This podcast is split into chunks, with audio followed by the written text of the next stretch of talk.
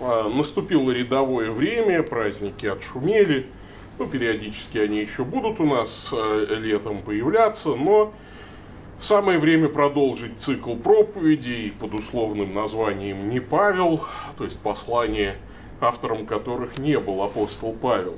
И у нас сейчас послание Иакова, а, и мы сегодня будем читать вторую главу, такой кошмарный сон для протестанта, вера и дела. А, знаете, для того, чтобы понимать, что вера должна быть выражена в делах, а не просто заявлять о своей вере, а, значит, вот, э, ну, не просто заявлять о том, что ну, вот Иисус Христос Господь, ну, для этого действительно нужно приложить какие-то усилия, потому что христианство у многих ассоциируется с таким читерством, что ли. Ну, дескать, мы все говорим тут правильно, но на самом деле в жизни мы даем себе серьезные послабления. Как я недавно узнал, что одна из южных башен Руанского собора называется Масляной башней, потому что в средневековой Франции жители, а, которые не хотели ну, как бы, вот, поститься, они э, вот э, уплачивали специальный налог. И поэтому там, ели масло, например, э, не отказывали себе в еде. И вот на эти деньги эта башня и была, собственно говоря, построена. Но э, на самом деле, вроде бы, если ты договорился, что давай это дело исполнять.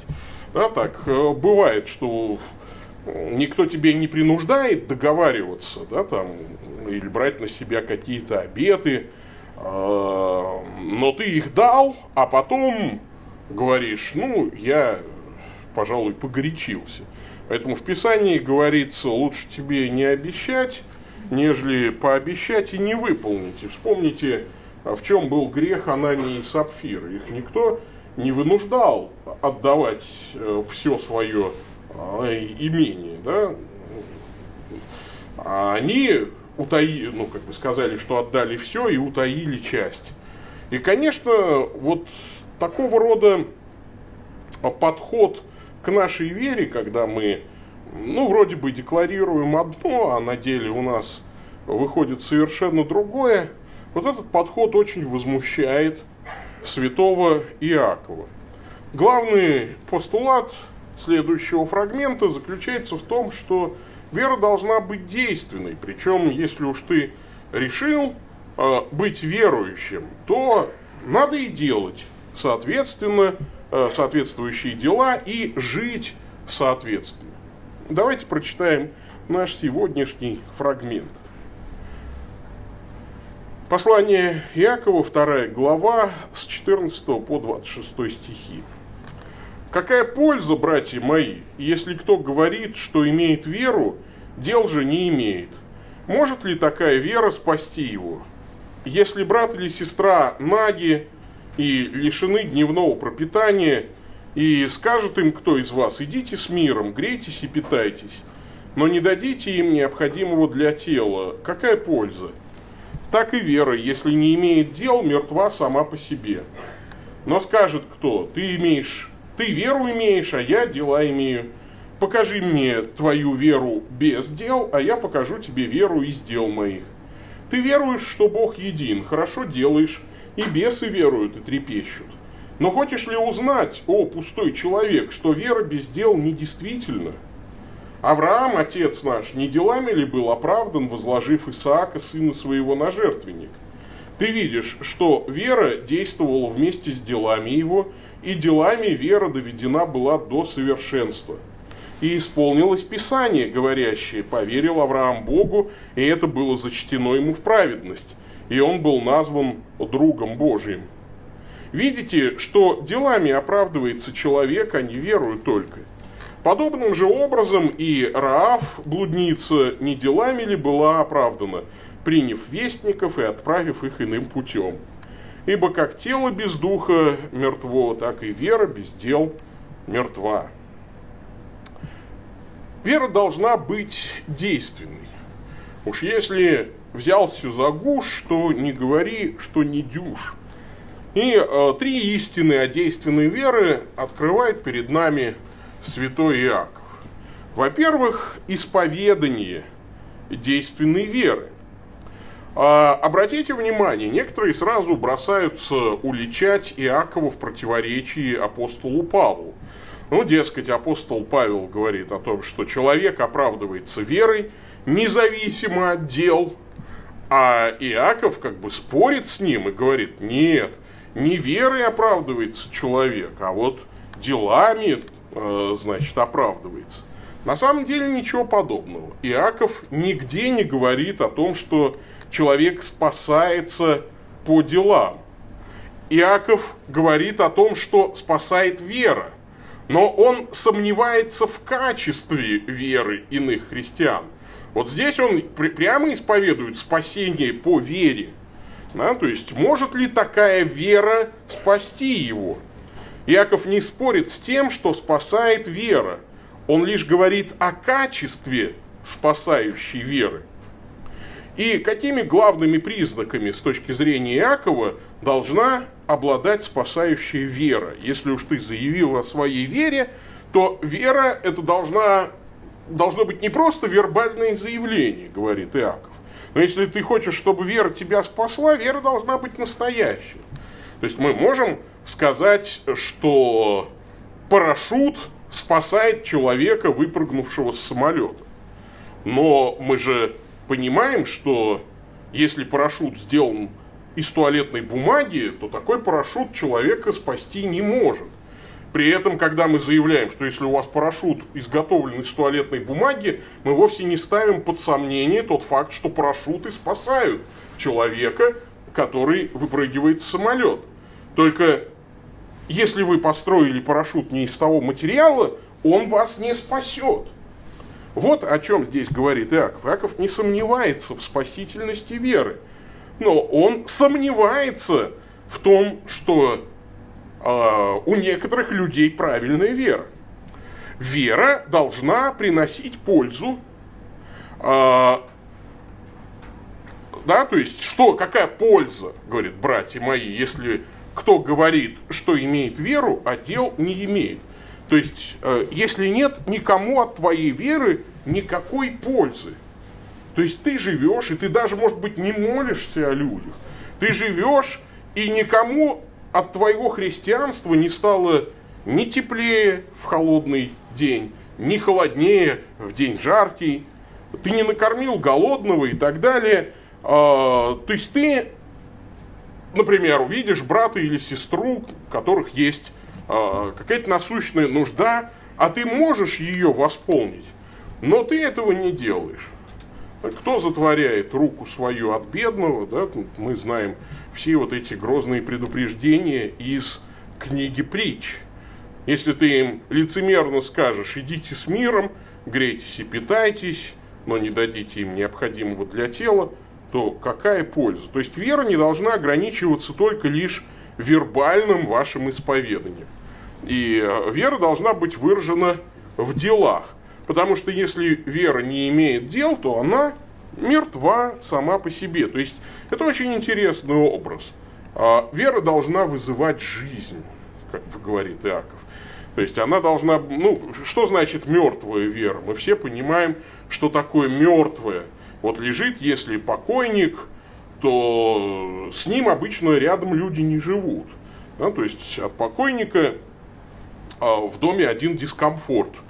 То есть через некоторое время он разлагается, начинает плохо пахнуть, становится источником, а, потенциальным а, источником болезней, привлекает насекомых и, и, и всякое такое. И, в общем, ничего хорошего. Поэтому трупы захоранивают, а особенно если там труп, если человек умер от какой-то очень заразной болезни. Вот так же и вера. У некоторых вера как труп, говорит э, Иаков. Она ну, никому не приносит никакой пользы. От нее ну, только один дискомфорт всем окружающим. Итак, вот это исповедание действенной веры. А, во-вторых, Иаков переходит к богословию действенной веры. с 18 стиха. И опять же, некоторые поверхностные такие читатели спешат говорить о том, что Иаков противопоставляет веру и дела. Но на самом деле ничего подобного. Иаков не противопоставляет веру и дела. Он против, противопоставляет веру без дел и веру из дел.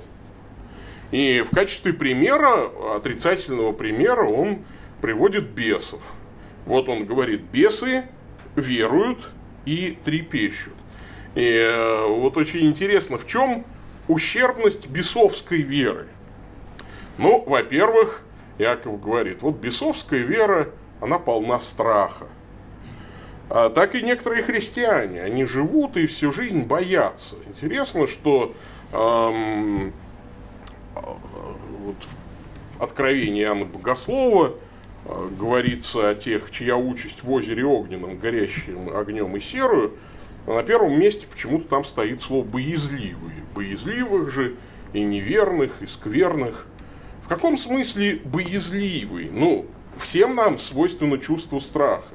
Иногда даже паники. И, и, ну, это как раз естественно.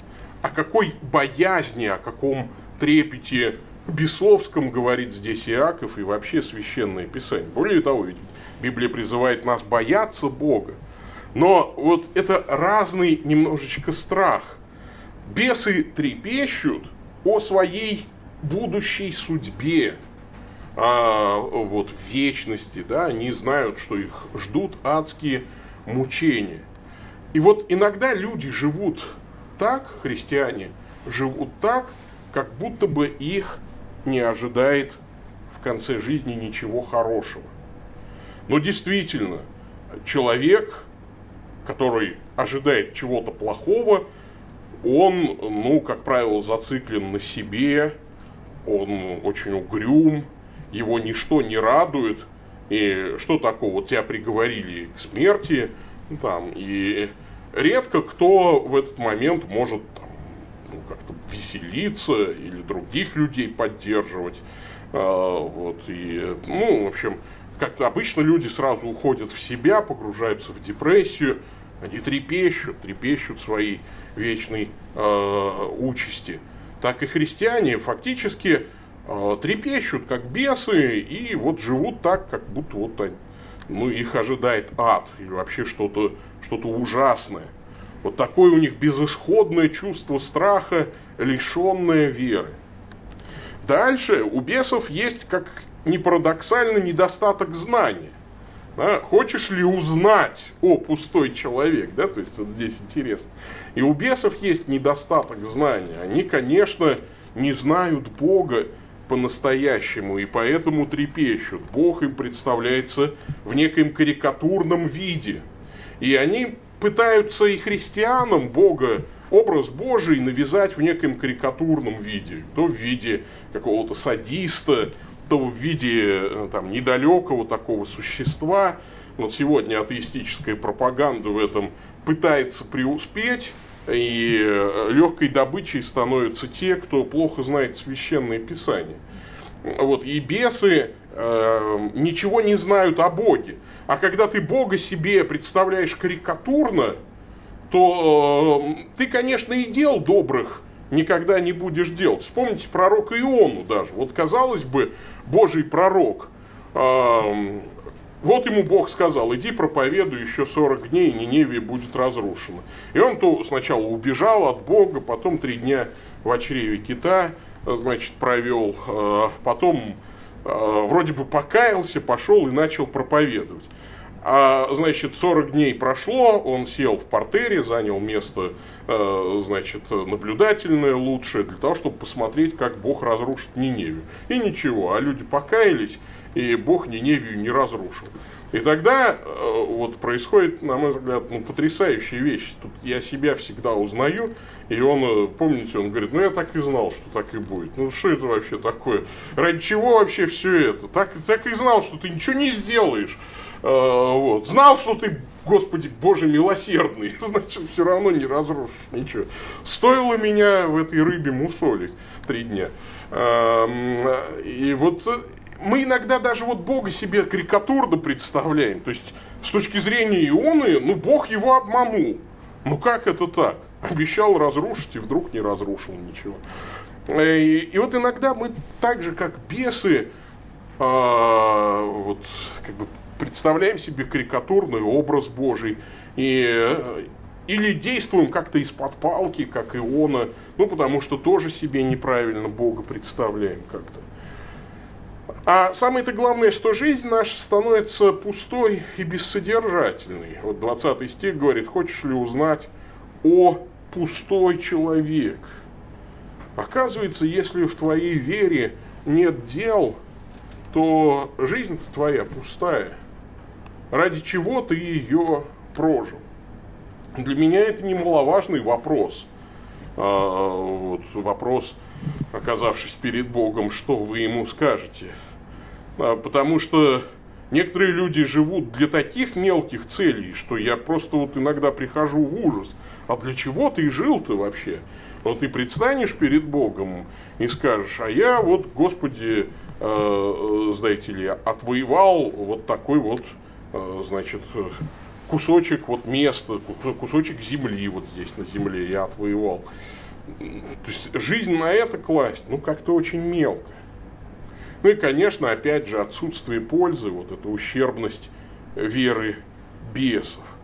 И в противоположность вере бесов, которые э, хотят лишь одного, ну, то есть уничтожить как можно больше людей, знаете ли, вот христиане должны быть э, охвачены вот этим желанием постоянно что-то улучшать, э, улучшать свои отношения с Богом, улучшать свои знания о Боге, улучшать мир вокруг себя.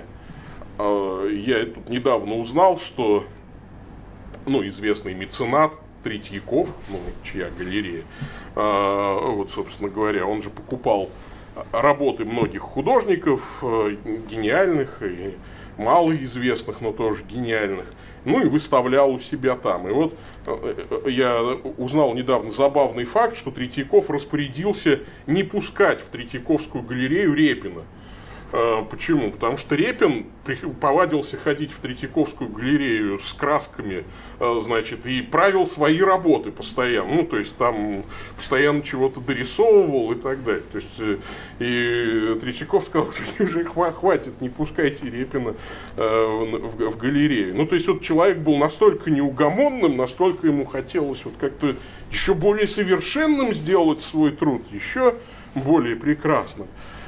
А, вот примерно так и мы должны жить а, для того, чтобы попытаться ну, хоть как-то еще улучшить этот мир. А, Иаков продолжает свое размышление и говорит, ну, смотрите, вот некоторые неправильно себе как бы представляют, да, то есть и сегодня некоторые говорят о том, что, ну, смотрите, богословие Иакова вот такое, вера плюс дела равно оправданию. Он дальше вот перейдет к двум примерам оправдания верой. Но на самом деле это очень поверхностный, неправильный взгляд. Яков не верит, что вера и дела дают в результате оправдания. А Иаков говорит о том, что вера производит оправдание, и вера же обязательно производит дела, а иначе это неправильная вера она не оправ... вот неправильная вера ни оправдания не даст, ни дел. А правильная вера даст тебе и оправдание, и дела. Поэтому э, Иаков ни в коем случае не противоречит Павлу, э, что мы оправдываемся независимо от наших заслуг. Да, но э, настоящая вера порождает в нас как вмененную праведность Божию, так и реальную праведность, которую мы э, обнаруживаем в своих действиях. И Иаков приводит два примера действенной веры. Авраам, отец наш, не делами ли был оправдан, возложив Исаака, сына своего, на жертвенник. А, вот это первый пример действенной веры. Авраам. Это вера вопреки сильному родительскому инстинкту. А вообще вот вся эта история э, часто ну, людей будоражит, часто людей возмущает. Как же так? В чем суть э, поступка Авраама? Почему Авраам согласился э, вот, на такое странное требование? Ну, Авраам выразил послушание Богу и веру в то, что Исааку ничего плохого не будет в любом случае. А в послании к евреям а, автор, будучи пророком Божьим, то есть под действием Духа Святого, объясняет нам, верую Авраам, будучи искушаем, принес в жертву Исаака, и, имея обетование, принес единородного, о котором было сказано, в Исааке наречется тебе семя. Ибо он думал, что Бог силен и из мертвых воскресить, почему и получил его э, в предзнаменовании. То есть и э, Авраам верил, что даже если он принесет Исаака в жертву, Исаак останется жив. Исаак будет воскрешен из мертвых. Возникает вопрос, а почему Бог потребовал от Авраама такого поступка? И мы видим, что слово, которое употреблено в книге «Бытия», описывающее вот мотивы Божьи, там сказано в русском переводе «Бог искушал Авраама». А на самом деле Бог а, там делал Авраама опытным, если мы будем читать в оригинале. Таким образом, Бог передает некий опыт Аврааму. Авраам ведь необычный человек, он назван отцом всех верующих, то есть в определенном смысле он отец всем нам. И Бог Отец, как Отец Иисуса Христа, которому надлежит стать жертвенным агнцем вместо нас, как э, был найден агнец вместо Исаака. Бог преподает Аврааму откровение о смерти и воскресении Христа. Таким образом, да, то есть э, вот опасность смерти, вот смерть уже близка, но останется жив, будет жив. Только у Исаака смерти не было, а вместо Исаака принесен в жертву агнец. То есть это такое пророчество, многослойное пророчество и о жертве, о смерти и воскресении, и о заместительной жертве одновременно. И, конечно, Бог показал Аврааму, что должно пережить отцовское сердце – отправляющие сына на верную смерть. Только Авраам, что называется, не прочувствовал это до конца, потому что он так и не увидел сына своего мертвым. А вот Бог Отец и Господь Иисус прошли до конца. И Господь Иисус умер, был погребен и воскрес. И вот Аврааму, как отцу всех верующих, Бог показал, что чувствует Отец Иисуса Христа, отправляющий Сына на смерть за наши грехи. И тот, и другой свою веру или свою уверенность доказали делами. Авраам возложил Исаака на жертвенник. Ну, Исаак, кстати, не противился. Э, Исаак тоже добровольно идет на эту жертву. И Иисус Христос добровольно пошел на крест. И Отец послал его на крест ради спасения нас. Что подразумевает здесь Иаков под оправданием? Вот видите, он говорит, делами вера Авраама была доведена до совершенства. Авраам ведь был оправдан Богом, когда ему было 85 лет. И это событие описывается в 15 главе книги «Бытия». Поверил Авраам Богу, и он вменил ему это в праведность. А вот этот момент произошел примерно спустя 25 лет. Делами вера его достигла совершенства. То есть Бытие 15 глава говорит о вменении праведности, а Иаков и 22 глава э, Бытия говорят о том, как эта праведность стала видимой. Иными словами, можно сказать, что в 15 главе говорится о спасении, оправдании, а дальше говорится об освящении, о святости. В каком смысле исполнилось Писание в 23 стихе? То есть Писание обрело полноту. В момент возложения Исаака на жертвенник всем окружающим и ангельскому миру, и человеческому стала видна вмененная праведность Авраама, которую до этого никто не видел – ну, какие тут возможные аналогии? А, вот в детстве на уроках физики у нас было иногда задание собрать электрическую цепь. И там обязательно была лампочка. И а, лампочка загоралась, если ты электрическую цепь собрал правильно. Нельзя, конечно, сказать, что свет лампочки делал правильной электрическую цепь.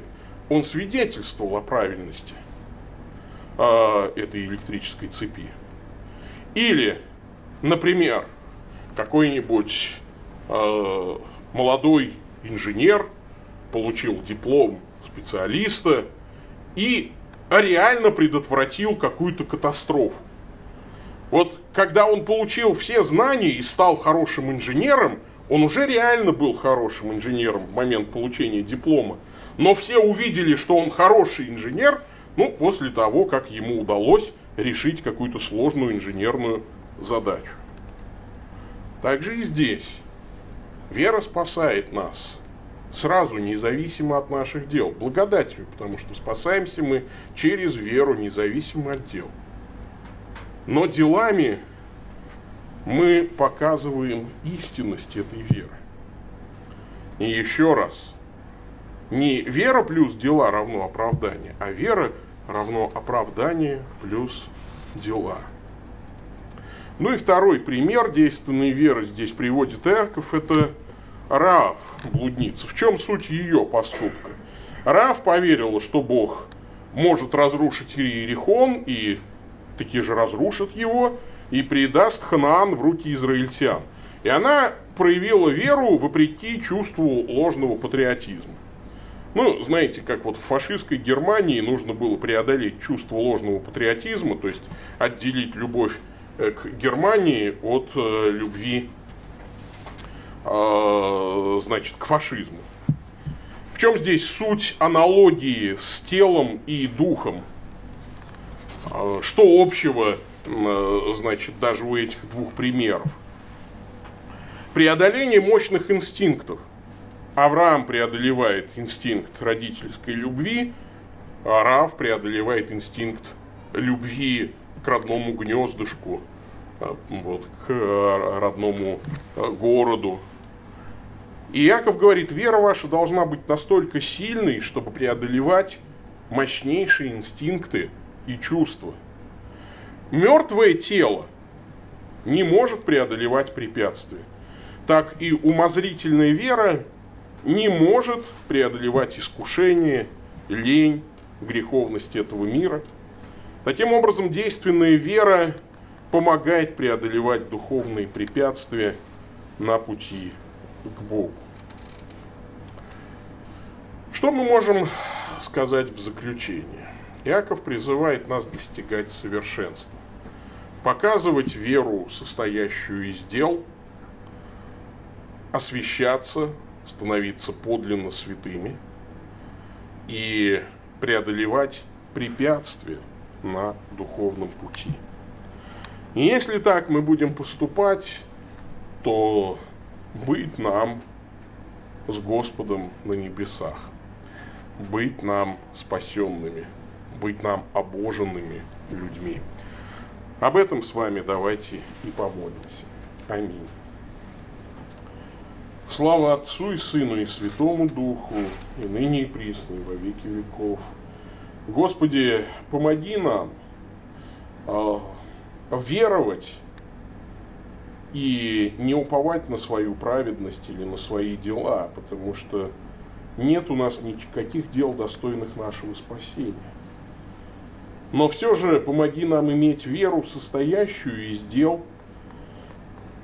показывающих истинность нашей веры и действенность Твоей благодати. Научи нас освещаться, обоживаться, уподобляться Тебе все более и более.